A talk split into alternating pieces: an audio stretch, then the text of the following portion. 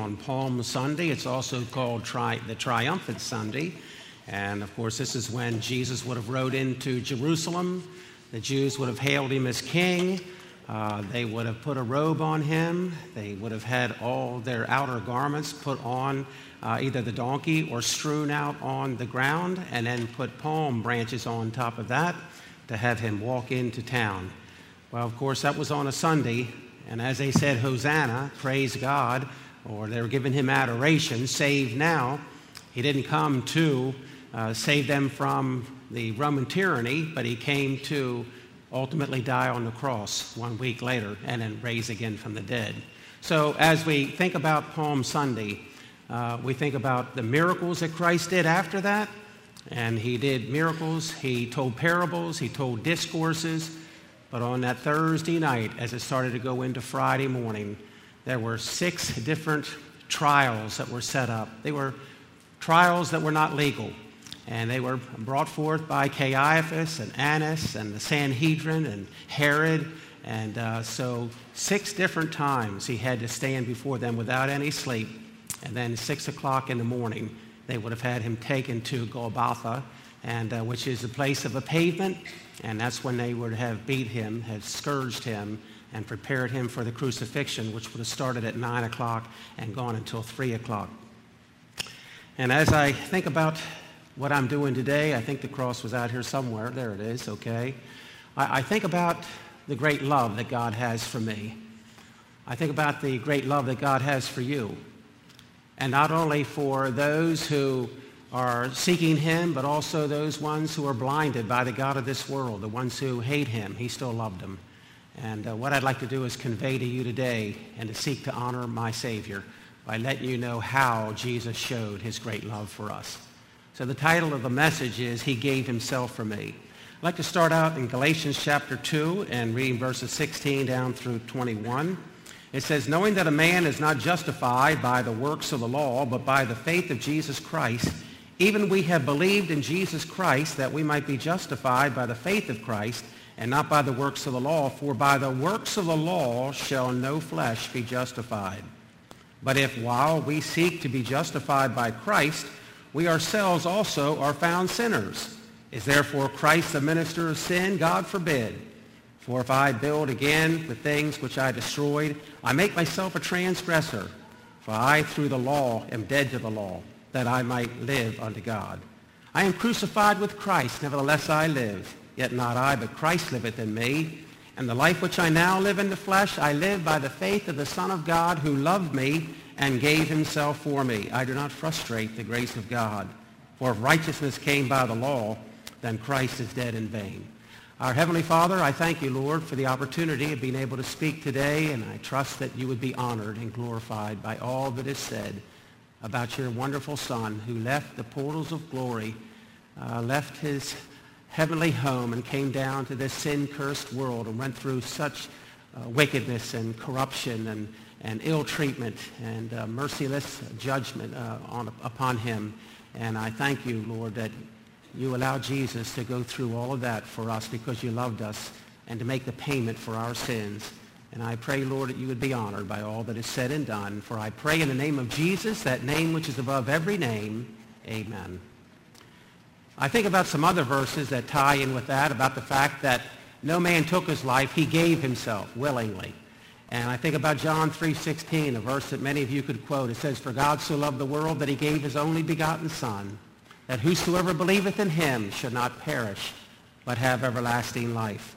In Titus 2.13 and 14, it says, Looking for that blessed hope and glorious appearing of our great God and our Savior, Jesus Christ, who gave himself for us that he might redeem us from all iniquity and purify unto himself a peculiar people zealous of good works. In Ephesians chapter 5, verse 2, once again, a verse given by the Apostle Paul under the inspiration of the Holy Spirit, he said, And work in, walk in love as Christ also hath loved us and hath given himself for us as an offering and a sacrifice to God for a sweet-smelling savor. And then also another book, wherein Paul penned it under the inspiration of God's Spirit.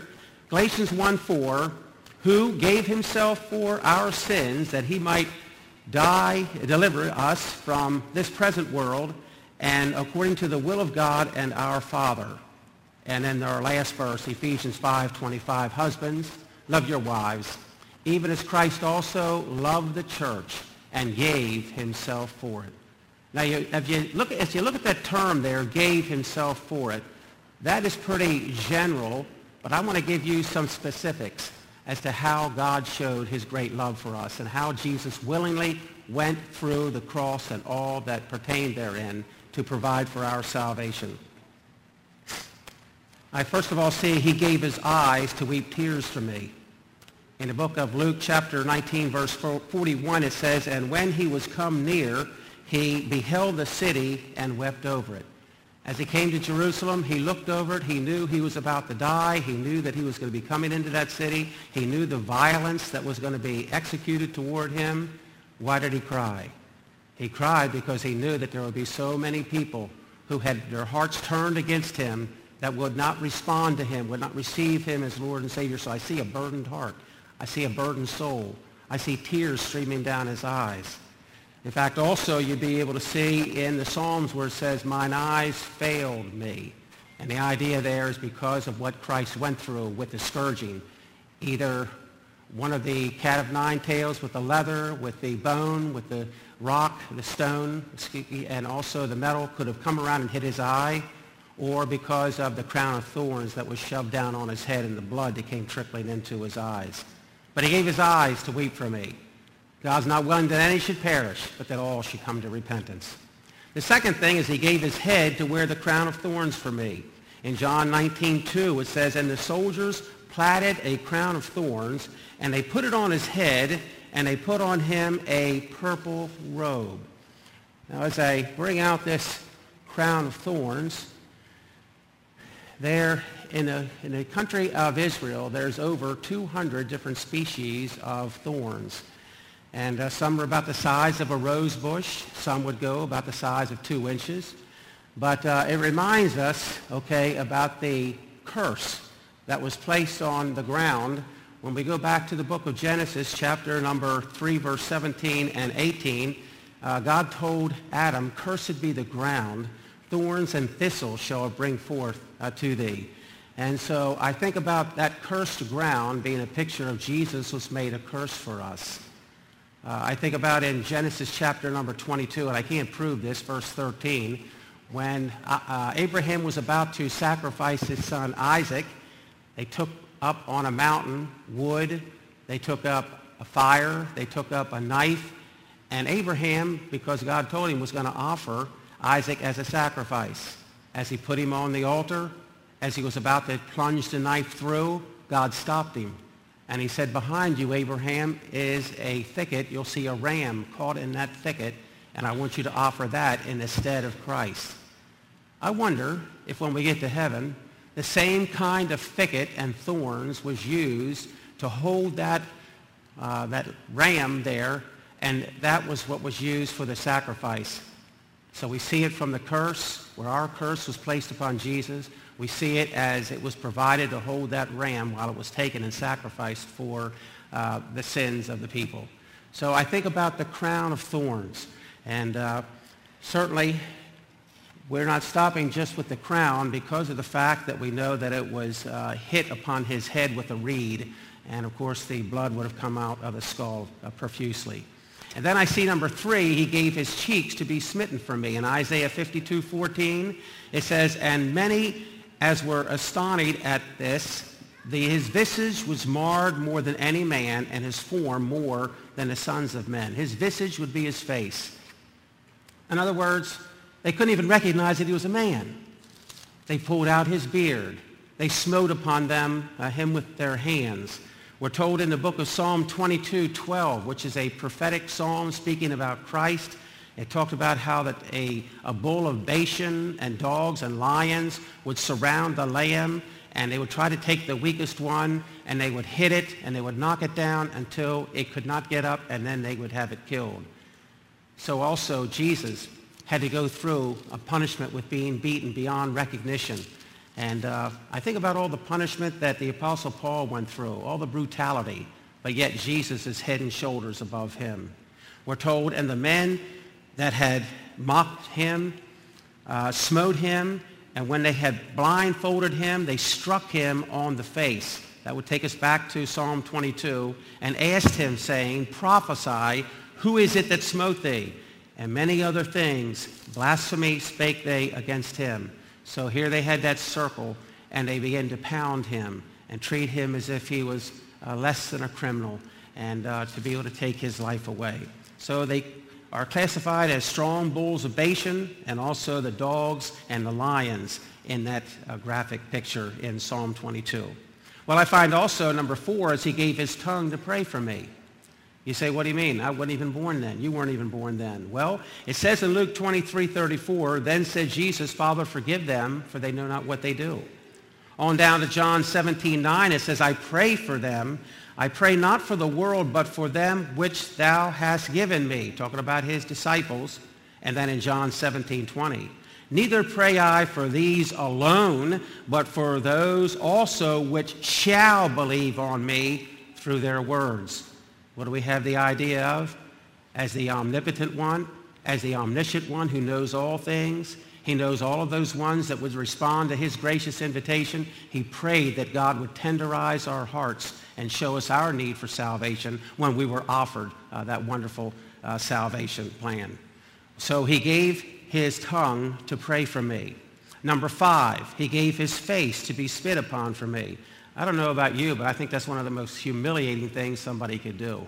This isn't an accidental thing, but this is something that they did out of pure mockery and humiliation. It says in Matthew 26, 7, then did they spit in his face and buffeted him. There it is again. The buffet would be with the fist, and others smote him with the palms of their hands. They'd have him blindfolded, and as they would hit him, they would say, Prophesy unto us. Who smote thee? Who hit you? So all to be able to make fun of him. And of course, he had the purple robe on, trying to mock the fact that he was the king the king of the Jews, and also the crown on his head. And then number six, I see that he gave his shoulders to bear the cross for me. In book of Matthew 27, 31 and 32, and it says, And after that, they had mocked him. They took the robe off from him. So after he had been beaten, they put a robe on him. Now they're taking it off of him. And they put his own raiment on him and led him away to crucify him. And as they came out, they found a man of Cyrene, Simon by name. Him they compelled to bear his cross. You know what it is when a sore begins to uh, heal and coagulate and how it bothers you when a bandage is taken off? Just think about that all over Jesus' body that had been whipped and beaten beyond recognition, being taken off of him, and then his other clothes being put on. Now, in number seven, this is when we think about the scourging. It says he gave his back to be torn from me. In the book of Psalm 129, verse 3, it's called a prophetic psalm. It's called a messianic psalm. There are many messianic psalms in the scriptures that give a, a uh, statement that is going to be fulfilled in the New Testament. It says, The plowers plowed upon my back, they made long their furrows. And certainly did with the cat of nine tails. The cat of nine tails would have been like a, uh, a stick that they would have held to they would have had nine pieces of leather that would have come out from that stick. And embedded within that leather, they would have had bone from sheep or lambs. They would have had rock, and they also would have had lead. And they would use that to pummel the victim that would be there at what's called Praetorium. It's also called the fortress of Antonia or Gabbatha. And so they had him in that 75 foot long 40 foot wide pavement with his arms tied around a rock, and then they begin to pour out their wrath and their hatred for this one who claimed to be God. And so they would give him 39 stripes so they would not go over 40, which was the law, to stop at 40, 39. They say that the first 20 would take all skin off of the body. And remember, this would not only go to the back, but also to around to his rib cage and his stomach as well. And then they would say that the second 10 would have taken all the fat off of his back. And then the final nine would have cut the arteries and the veins and took the flesh off the bones. Of those who were scourged there, one half of them died right on the spot. They untied the leather and they took them out to bury them. Of the other 50 that remained, 25 uh, would have died later because of infection setting in. Uh, they would have got uh, lockjaw and they would have died not too long after that terrible beating. And then we think about of the last 25, they would have been disabled for the rest of their life and would have gone through pain, horrendous pain, for months and months and months. Jesus went through that for you. He went through that for me. Why? Because he loved me. And he gave himself for me so that he could be the ultimate sacrifice to take away our sins. And this is the plan of God. What's so wonderful, and I don't have the time to go there now, go to, excuse me, the book of Isaiah 53 and read that. It all talks about death, about the death of Christ. His life, his birth, his death, his crucifixion, and then also his resurrection. So I think, think about his back being torn open for me. And you think about that, you think about that cross bearing uh, on his body, and uh, you think about uh, 300 pound weight there. He turned it over to uh, Simon of Cyrene, and he com- was compelled to take it the rest of the way. And then he gave his side to be spear thrust for me. When those big Roman burly soldiers looked at the three men that were on the crosses, he saw that the, both of the thieves that were on both sides of him had already died. They took a club and they broke their legs. But when they came to Jesus, uh, he had already died. But they took a spear and ran it underneath of the fifth rib, underneath of uh, the heart, and it pierced what's called the pericardium, where you have uh, blood mingled with water, and it came out of that wound. We're told in the book of John 19 13. But one of the soldiers with a spear pierced his side, and forthwith came there out blood and water. Most, of course, of his blood would have already been shed from the scourging that he received at Golgotha. And then I see number nine, he gave his hands and feet to be pierced for me in the book of Psalm 22, 14, uh, 16, I'm sorry, it says, For dogs have compassed me, the assembly of the wicked have enclosed me, they pierced my hands and my feet. Now, most of your commentators would say that the hand consists of uh, not just the hand here, but also the wrist. The nails would have been put in here to be able to hold it to the cross and not slipping through the bones that are here. And then also, as far as the feet are concerned, uh, they would have gone one foot on top of the other, and then they would have either driven them through the top of the foot or right above to where the ankle is. But the thing that's so amazing about that is this even though they were unconscious of this altogether, the Roman soldiers, not one single bone of his body was broke as those nails went into his wrists and also his feet. The Bible tells us in Psalm 34 20 he keepeth all his bones, not one of them is broken. And then here's the fulfillment in John 19 33. But when they came to Jesus and saw that he was dead already, they break not his legs. And then in 36, for these things were done that the scriptures should be fulfilled, a bone of him shall not be broken. So a bone was not broken during the scourging, a, broke, a bone was not broken during the spear being thrust underneath of the rib cage, and a bone was not broken as those sharp nails, long nails, would have gone into his hands or wrists and into his feet. Now that's a miracle, how that God allowed that to be fulfilled, even though the Roman soldiers were completely unconscious of that. And then here's number 10. It's a fast sermon, isn't it? Okay, all these uh, points done already in just a little bit of time. At least I think it's a little. Okay, he gave his blood to redeem me. I think about Colossians chapter 1 and verse 14. It says, In whom we have redemption through his blood, even the forgiveness of sins. Notice the term redemption. Ephesians 1 7, whom we have redemption through his blood, the forgiveness of sins according to his grace. None of us deserve for him to die in our place, but he did it because he loved us. He did it willingly. And then in 1 Peter 1 18 and 19, it says, For as much as you know that you were not redeemed with corruptible things, as silver and gold received by tradition of your fathers, but with the precious blood of Jesus, the precious blood of Christ, as of a lamb without blemish and without spot. So, two times you find the word redemption, one time you find the word redeemed. What does it mean? It has the idea to being bought out of, to be bought. And uh, if I had a little bit more time, I'd share an illustration with you. But uh, you were made by God, you were created by God, and then He also bought you. He bought you with His precious blood. So basically, uh, you had two times where you belong to God. So I think about the fact that He loves us. His blood was shed. What can wash away my sins? Nothing but the blood of Jesus. What can make me whole again? Nothing but the blood of Jesus. We know that without the shedding of blood, there's no remission of sins, there's no forgiveness. Bible tells us uh, that greater uh, hath no man than this, that a man lay down his life for his friends. He loves us so much. The epitome of that is not just to necessarily to give somebody something, but it's to die in their place. And that's exactly what Jesus did. Then I think about number 11. He gave his life that I might live. In 1 Thessalonians 5:10, who died for us, that whether we wake or sleep, we should live together with him. And I'm sure you believe in this as well. The greatest life that we could ever live is being a Christian. To be able to have life to have it more abundantly. To know that your sins are forgiven, God gives you joy and peace and rest. No matter what's happening in the world, we don't have to fear because we have an anchor to our soul, and that is Jesus Christ. So we think about the fact that he's given us life.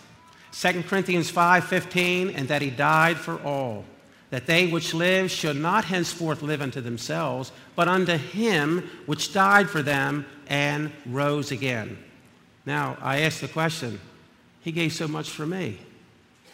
From the top of his head down to his feet, he shed his precious blood, his perfect blood, his pure blood. None of us in here can uh, say that we have that because we are under the curse, because ours is tainted by sin.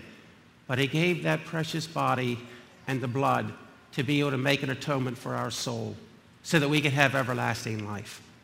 Now, my question to you is this Have you given your trust for salvation.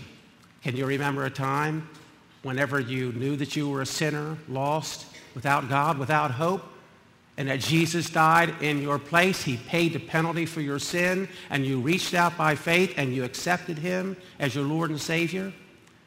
Now, I haven't been saved as long as most of you have. I've been saved 48 years, but I can remember the exact situation because it changed my life. I'm just so thankful for the salvation that God offers. It's free. Anybody that may be here without Christ, it's more than just believing that he existed. It's knowing what he did for you on the cross and being willing to ask him to forgive you of your sins and invite him into your heart. Number two, have you given him your treasures for his storehouse? We're talking about finances. I know that's a hard thing to talk about. Everybody reaches for their purse and their pocketbook, their wallet, okay? But uh, it's something that's scriptural. And then have you given him your times for spiritual growth. In order to be able to grow after you're saved, it takes some time. Read the Bible and pray and keep short set accounts. And then have you given him your talents for service? Think about the talents that people use, those who sing, those who play instruments, those who are back there in the soundboard, and uh, those ones who are doing the PowerPoint. It takes time. It's a ministry. It's a work. Uh, every work for Jesus will be blessed. Okay, all he asks for us is to give him our best. And then number five, have you given him your total being for surrender? Have you ever said, I belong to God now. I'm saved by his grace. He can do more with me than I can do with my own life. I would mess it up. But Lord, would you please use me and use me for your glory and your honor?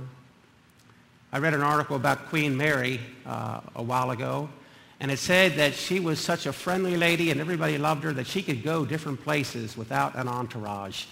And she would visit Scotland once a year.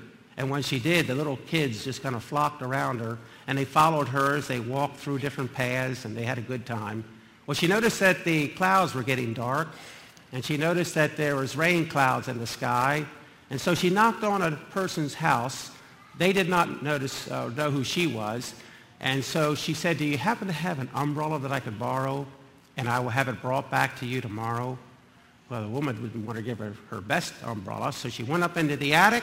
She brought down an umbrella. A couple of the ribs were broken. There were a couple holes uh, that were in the fabric of the umbrella. She said, I'll give her this. So she came to the door, gave it to her, and said, you know, I'm sorry. This is the only one that I have. And uh, so she gave it to Queen Mary, and she said, thank you very much. I'll make sure it's returned tomorrow. So she went back to the palace, and the very next day, one of her guards, one of her security, uh, came back with that umbrella, knocked on the door. When the lady came to the door and saw him all dressed in that royal regalia and had on the nice gold trim and what have you, she said, what are you doing? Why are you bringing this umbrella back? Well, you lent it to the queen yesterday, and she just wants me to make sure that I return it and thank you. Well, the lady burst out in tears. She said, I can't believe it. You mean I served the king, some, uh, queen, something so, that was so messed up as that umbrella, and I could have given her her best, my best to her? She said, I'm so sorry that ever happened. Would you apologize to her? And she wept very uncontrollably. You know what? We have somebody better than a queen, better than a king, better than a president. We have the King of Kings. We have the Lord of Lords. We have the only Savior that can save a soul from hell, who rescued us as we were drowning in sin. What does he want? He wants our very best, our soul to save and our life to use. So God gave his best when he sent his son to die for us. We give him our best when we give him our soul so that we can have everlasting life and use the remainder of our lives to bring glory and honor and praise to Jesus, our wonderful Savior. All right, let's bow for prayer, please.